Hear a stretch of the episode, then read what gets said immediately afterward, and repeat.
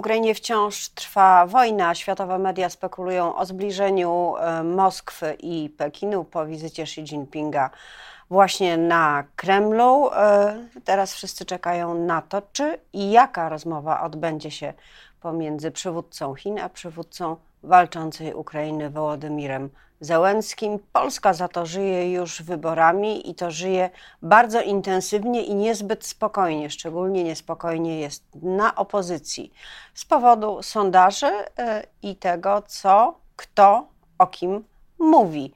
Wydawałoby się, że sojusznicy. O to będę pytać już za chwilę mojego gościa. Zuzanna Dąbrowska, dzień dobry.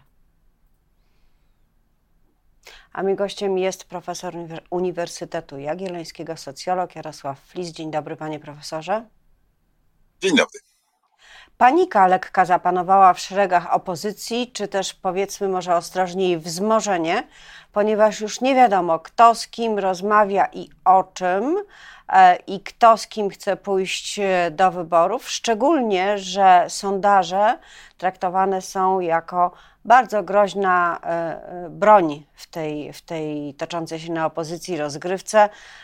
Słusznie to jest ważne, mm, co pokazuje się teraz na początku kampanii w sondażach tak bardzo, że trzeba się, przepraszam za kolokwializm, nawalać słownymi maczugami?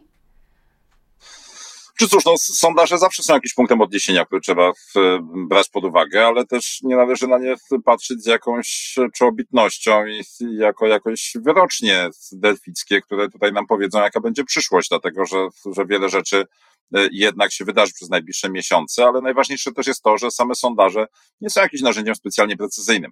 E, są obrazem stanu ducha dzisiaj i trochę to pytanie o to, e, jak na tej podstawie można przewidzieć, e, co się będzie działo w jesienią. No to jest trochę tak, jakby na pół roku przed ślubem pytać pana młodego, jakim będzie mężem. No, no ma jakieś wyobrażenie e, na, na ten temat i być może ono ma jakiś wpływ na to, jakim będzie mężem, naprawdę, ale, no ale to nie jest aż takie oczywiste, że to, e, że to wszyscy już, już teraz wiedzą, co, co zrobią, E, wtedy, jak zareagują. No, szczególnie w tak delikatnej kwestii i takiej kwestii, która została postawiona trochę na ostrzu noża przez, przez zwolenników jednej listy e, i w jakimś takim duchu jakiegoś szantażu moralnego, e, żeby to, żeby to pokazać koniecznie, E, że to jest jedyne wyjście. No tych sondaży jest już bardzo wiele, od, od ponad roku są prowadzone tego typu sondaże i one pokazują, że to obraz wcale nie jest oczywisty, że nie wszystko w tym obrazie wiemy, a w szczególności jak się sięga po jeden sondaż jednej e, jednej sondażowni i to takiej, która no, nie idzie głównym nurtem, to znaczy raczej częściej odstaje od średniej e, niż. Mówimy, mówimy o sondażu obywatelskim, e, który jest promowany przez środowisko Gazety e, Wyborczej, gdzie odbyło się wielkie zebranie ekspertów w związku z publikacją tego sondażu, z którego rzeczywiście wynika, że jedynym wariantem, w którym zwycięża opozycja, to jest wariant jednej listy. No ale zaraz pojawiły się zarzuty, gromy, nie taka metodologia, nie te warianty. No między innymi nie pojawił się wariant taki, który teraz mamy na stole, czyli Koalicja Obywatelska osobno, Lewica osobno, a porozumienie zawierają PSL i Polska 2050. Czy sądzi Pan, że to jest błąd metodologiczny, brak takiego wariantu, czy to nie ma znaczenia? No, na pewno ma to znaczenie. Wydaje się, że te tłumaczenia, które dr Andrzej Machowski przedstawił, to nie są jakoś niestety specjalnie przekonujące. To znaczy to, że, że takie było same zainteresowanie jakby partii opozycyjnych, no to znaczy to jednak nie było obywatelskie, tylko, e, tylko raczej te partie miały wpływ na to, co jest. No to jest dość niepokojący sygnał na, na to, jakie, jakie są alternatywy to wydaje się, że to, e, że to jednak nie jest, e, że jest to coś dziwnego, że jedyny, jedyne rozwiązanie z tych, które się tam pojawiają, połączenia, które naprawdę jest na stole w tym momencie, to znaczy jest ogłoszone, jest tam podejmowane jakiekolwiek kroki w tej dziedzinie, że ono nie jest wzięte pod uwagę w tym, e, w tym rozwiązaniu, natomiast jest wzięty pod uwagę wariant takiej rozszerzonej Europejskiej Partii Ludowej, czyli, czyli Platforma PSL, i Hołownia, o którym raczej nikt nie, nie mówi. To znaczy, jakby było taka, takie ugrupowanie, no to wtedy wiadomo, że Lewica też zgłasza akces e, i, bo na razie najchętniej e, deklarują jej liderzy, że przyłączyliby się do sojuszu, no z tym, że wiemy, że już też z 2019 roku, że Platforma nie jest zainteresowana takim, takim sojuszem, bez tego, żeby jakoś tam przynajmniej zrównoważyć tą lewicę po, po stronie centrum, czy po prawej stronie, jak to, jakby to nazywać. Także no na pewno to jest taki punkt, który, który jest bardzo trudno do obrony. Dlaczego tego nie, nie było, zwłaszcza, że, że ten wariant już w sondażach, które pojawiały się w czerwcu zeszłego roku, które pojawiały się w listopadzie, było widać, że ten wariant jest najbardziej korzystny w tamtych sondażach dla opozycji, więc pytanie, no dlaczego właśnie. nie sprawdzić? Panie profesorze, y, dwa dni później Rzeczpospolita opublikowała kolejny regularny, comiesięczny sondaż preferencji partyjnych wykonany przez y, IBRIS. Y, nie ma co ukrywać, bo jest to wydrukowane. Zwróciliśmy się do Pana z prośbą o przeliczenie mandatów i właśnie to, co Pan powiedział, tam jest czarno na białym, czyli przy połączeniu w jedną listę PSL-u i Polski 2050. Liczba mandatów tych ugrupowań e, prawie że się podwaja, co daje opozycji zwycięstwo. Zajmijmy się teraz, żeby już nie, nie, nie sypać kamieni do, do nie swoich ogródków, e, zajmijmy się tym, tym wariantem właśnie, czyli przypomnę jeszcze raz, Polska 2050, PSL razem, Lewica osobno, Koalicja Obywatelska osobno. Czy to y, rzeczywiście może się okazać optymalne i dlaczego tyle zyskują e, partie, y, skoro ich notowania właściwie się nie, nie zmieniają, a za to tak bardzo wzrasta ta liczba mandatów? Taka, takie są, e, taka jest logika systemu Donta, który nagradza jednoczenie i to jest tak, że im mniejsze są partie, które się jednoczą, tym większy mają zysk. Jest w zasadzie e, bardzo prosta, logiczna konsekwencja, bo gdyby się wszystkie zjednoczyły, no to nie byłoby żadnego zysku, no bo i tak miałyby wszystkie mandaty. E, więc to jest tak, że jak się ci najmniejsi jednoczą, to ten bonus jest największy. Oczywiście on jest częściowo kosztem pozostałych partii opozycyjnych, ale jednak większa część tego zysku jest kosztem partii rządzącej, czy tych partii, które no, są w tym momencie poza blokiem e, senackim. Zresztą to nie jest pierwszy sondaż, który pokazuje takie, e, takie rozwiązanie. Dokładnie, dokładnie tak samo wyglądała sytuacja jesienią i, i latem e, zeszłego roku, więc nie jest to pewne, nie jest to żadne e, zaskoczenie. Dlaczego tak się dzieje? No dlatego tak się dzieje, że przynajmniej patrząc na, na te wyniki sondaży, które są niezależnie od jakby takich e, trochę innych akcentów zupełnie rozłożonych przez, przez Hołownię i przez PSL, jest tak, że elektoraty tych partii są po prostu najmniej od siebie oddalone ze wszystkich pozostałych partii opozycyjnych i coś, to, co też jest też istotne, są najmniej oddalone od Konfederacji. To znaczy warto pamiętać, że dyskusja o jednej liście jest jedną ze składowych sukcesów czy wzrostu poparcia, no sukcesów takich relatywnych, no ale e, jednak, czy poratowania Konfederacji, która już przecież jesienią zmierzała pod próg wyborczy. Była na takiej trajektorii jak ruch Kukiza, jak ruch Palikota, jak ci wcześniejsi. Co się wydarzyło? Przecież Konfederacja nie, e, nie miała żadnej inicjatywy politycznej. Tak, no znaczy zmieniło się kierownictwo, więc to też jest, znaczy został schowany w, e, schowany w Korwin-Mikke, czy jakoś odsunięty w każdym razie w zasadzie, schowany e, schowany Brown, no i to już trochę wystarczyło. Jedna rzecz, ale druga strona to jest tak, że jedna lista opozycji to jest też lista, która obejmuje w naturalny sposób lewicę. Tymczasem to jest ta część elektoratu z z prawego, z dawnego prawnego skrzydła Platformy Obywatelskiej, takich tradycyjnych, konserwatywno-liberalnych wyborców, dla których lewica to jest w ogóle obelga. Tak? To znaczy oni, oni PiS określają jako kościółkową lewicę, więc to, to jest dla nich e, miara tego, jak, jak, można, e, jak można upaść, znaczy jak można się oddalić od nich. I rzeczywiście to są takie, jak patrzy się na elektoraty, e, na porównania elektoratów z 2020 roku, no to oczywiście najbardziej oddalonym elektoratem od Konfederacji jest elektorat lewicy, a na drugim miejscu jest elektorat PiSu.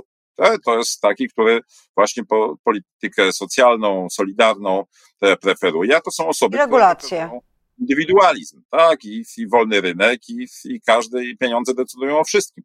E, I to znaczy, tak, panie profesorze, Gdybyśmy narysowali taką klasyczną mapę politologiczną z dwiema osiami, e, stosunek do państwa, e, skrajnie liberalny czy skrajnie etatystyczny i do światopoglądu, czyli, czyli konserwatywny i powiedzmy umownie postępowy, to w tej samej ćwiartce znalazłaby się Platforma Obywatelska i Konfederacja, e, a e, Lewica, PiS, być może także PSL zupełnie po drugiej stronie i to by tłumaczyło ten przepływ elektoratu. Czy tak by się znalazła Platforma, ale z 2007 roku. No w tej chwili Platforma dała sobie obgryźć prawe skrzydło i, i w czasach w czasach Kukiza i, i później stopniowo, stopniowo, nie wykonała żadnego ruchu i ona się już stopniowo przesunęła do tej bardziej ćwiartki, bliżej SLD. SLD też się zresztą, czy lewica się też zbliżyła w tą stronę, straciła trochę swojego, pomimo starań swojego socjalnego elektoratu.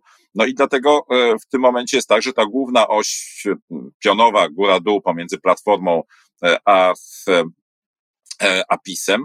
E, to jest taka podstawowa rywalizacja, ale są właśnie ci, którzy są z boku, to znaczy trochę z boku po lewej stronie jest lewica, a Konfederacja jest wyraźnie po e, prawej stronie, ale z boku, tak mniej więcej w połowie. No i tej, jej elektorat z takiego, z takiego punktu widzenia e, jest właśnie tym, który może rosnąć wtedy, kiedy Platforma się za bardzo przesuwa w, w lewo i takie są tego, takie są tego efekty. To z kolei się utrzyma?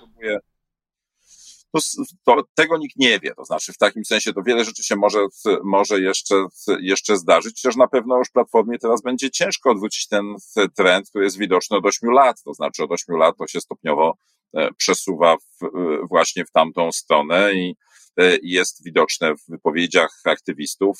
No i to nie jest tak łatwo później E, odzyskać to zaufanie takich właśnie wyborców. Ale na przykład no, jest jednym z potencjalnych miejsc, gdzie tacy wyborcy mogliby zacząć od Konfederacji odpływać, jest taki sojusz e, z, e, ze strony PSL-u i Hołowni, który z jednej strony jest trochę pewną nowością na, na scenie, bo jednak są to politycy o generację młodsi od Kaczyńskiego i, i Tuska, czy, czy od Czarzastego.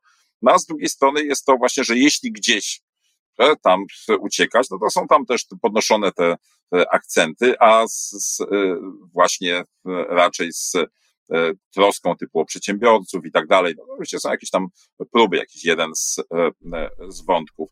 Natomiast jest to, jest to przekaz obecny, tak? gdzieś tam w, po stronie centrum. Natomiast no, pojawia się kluczowe pytanie, to znaczy, jeśli rzeczywiście Konfederacji urośnie poparcie powyżej 10%, to w, to w sytuacji równowagi pomiędzy blokiem senackim, czyli Platformą z, PSL-em, z Lewicą, z Hołownią, e, a PiSem, no to trzeba się liczyć z tym, że Konfederacja będzie decydować o tym, e, kto stworzy rząd po wyborach. No to nie jest wykluczony scenariusz i, i tak patrząc na tę trajektorię, tak to wygląda. No PiS się już raczej pogodził z, z tym, że nie będzie mieć samodzielnej większości. Z tym, że no warto pamiętać też, że to jest wielkie zagrożenie dla Konfederacji. To znaczy, jeżeli spojrzymy na całe ostatnie ćwierćwiecze, to e, najgorzej wypadały zawsze w wyborach takie partie, o których nie było wiadomo, czy jak się na nie głosuje, to się chce, żeby został rząd, czy żeby się zmienił.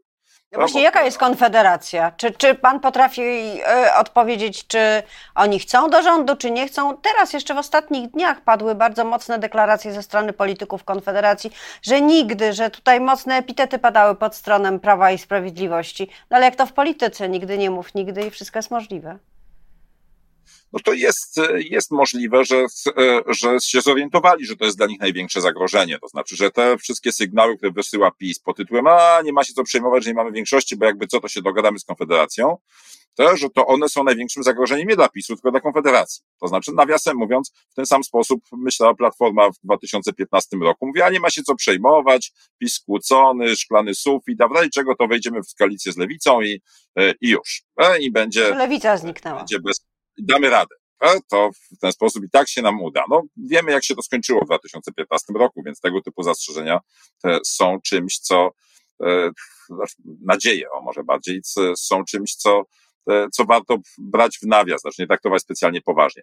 Natomiast to, że ta Konfederacja tak twardo, twardo stawia się za zmianą, przeciwko PiSowi, no to jest też taki sygnał, tak się odbyła zmiana w władzy w Nowej Zelandii też Partia Narodowa i lejburzyści szli łeb w łeb, a taka malutka partia New Zealand First, która była wcześniej, e, no jakoś się dystansowała od jednych i drugich, e, no to ona zdecydowała, kto, e, kto będzie i ten, chociaż zasadniczo byli bliżsi narodowcom, to jednak przyjęli taki, takie uzasadnienie, taki przekaz pod tytułem byliśmy za zmianą, no to niech będzie zmiana. I, I tak to Jacinda stała się z e, premierem Nowej Zelandii, gwiazdą e, światowego formatu, a, a to tak naprawdę dzięki malutkiej partyjce, o której nikt już teraz nie pamięta, zresztą nie przeżyła tej tej koalicji rządowej z lejburzystami. No ale tak się Jak to... tu nie kochać polityki, w której się tyle ciągle dzieje? Mam jeszcze ostatnie pytanie, bo wracając do początku naszej rozmowy, rzeczywiście zakotłowało się na tej scenie politycznej i właściwie nie wiem, czy to sondaże sprawiły, czy sondaże były tylko tą przyprawą, która sprawiła, że to wszystko jest jeszcze bardziej e, intensywne. Różne rozmowy trwają, ktoś z kimś jest posłowie, a ktoś nagle umawia się z dwoma i nie wiadomo, co, jaka randka końcowo z tego, na końcu z tego wyjdzie. E, chciałam zapytać o to, czy Y, może być tak, że y, z obgryzionym, jak pan mówi, skrzydłem Platforma Obywatelska, prawym skrzydłem, nakryje lewym lewicę, czyli czy dojdzie do takiej kanibalizacji, która spowoduje, że Platforma Koalicja Obywatelska będzie się przesuwała w lewo, skoro po prawej nie ma miejsca, co może spowodować, że rzeczywiście tego partnera koalicyjnego znowu mogłoby zabraknąć, czyli lewica mogłaby spaść pod próg.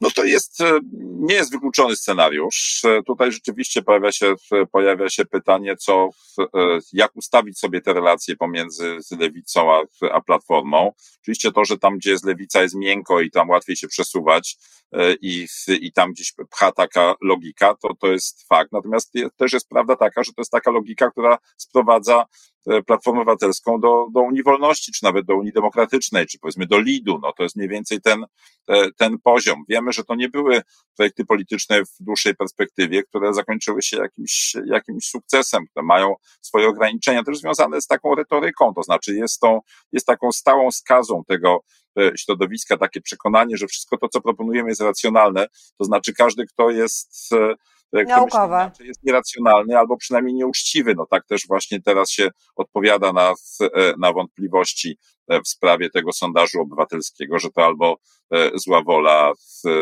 albo niewiedza.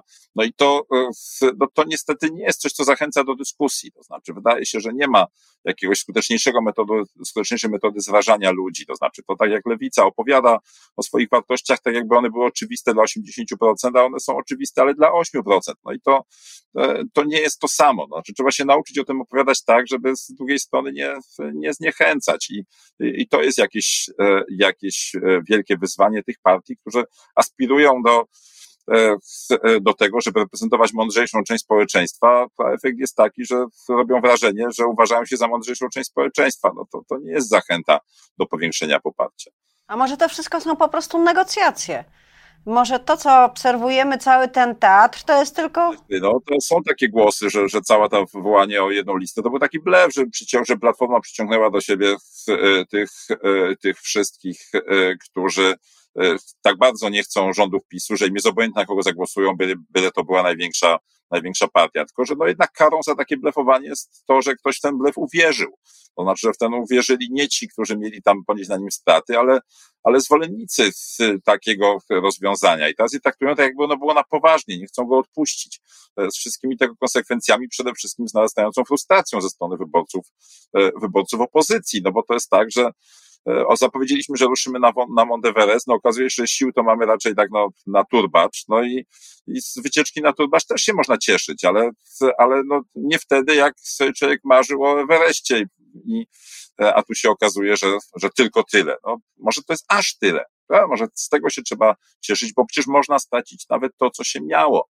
Przez cały rok opozycja na spółkę miała sondażową przewagę i nie dawało, e, nie, e, nie było szans na to, żeby PiS, łącznie nawet z Konfederacją, miał większość w Sejmie i to zostało właśnie stracone tak, gdzieś tej zimy, więc, więc być może jednak ta dyskusja jednej liście to jest szkodliwa dla opozycji. Może wypadałoby rozważyć taką hipotezę.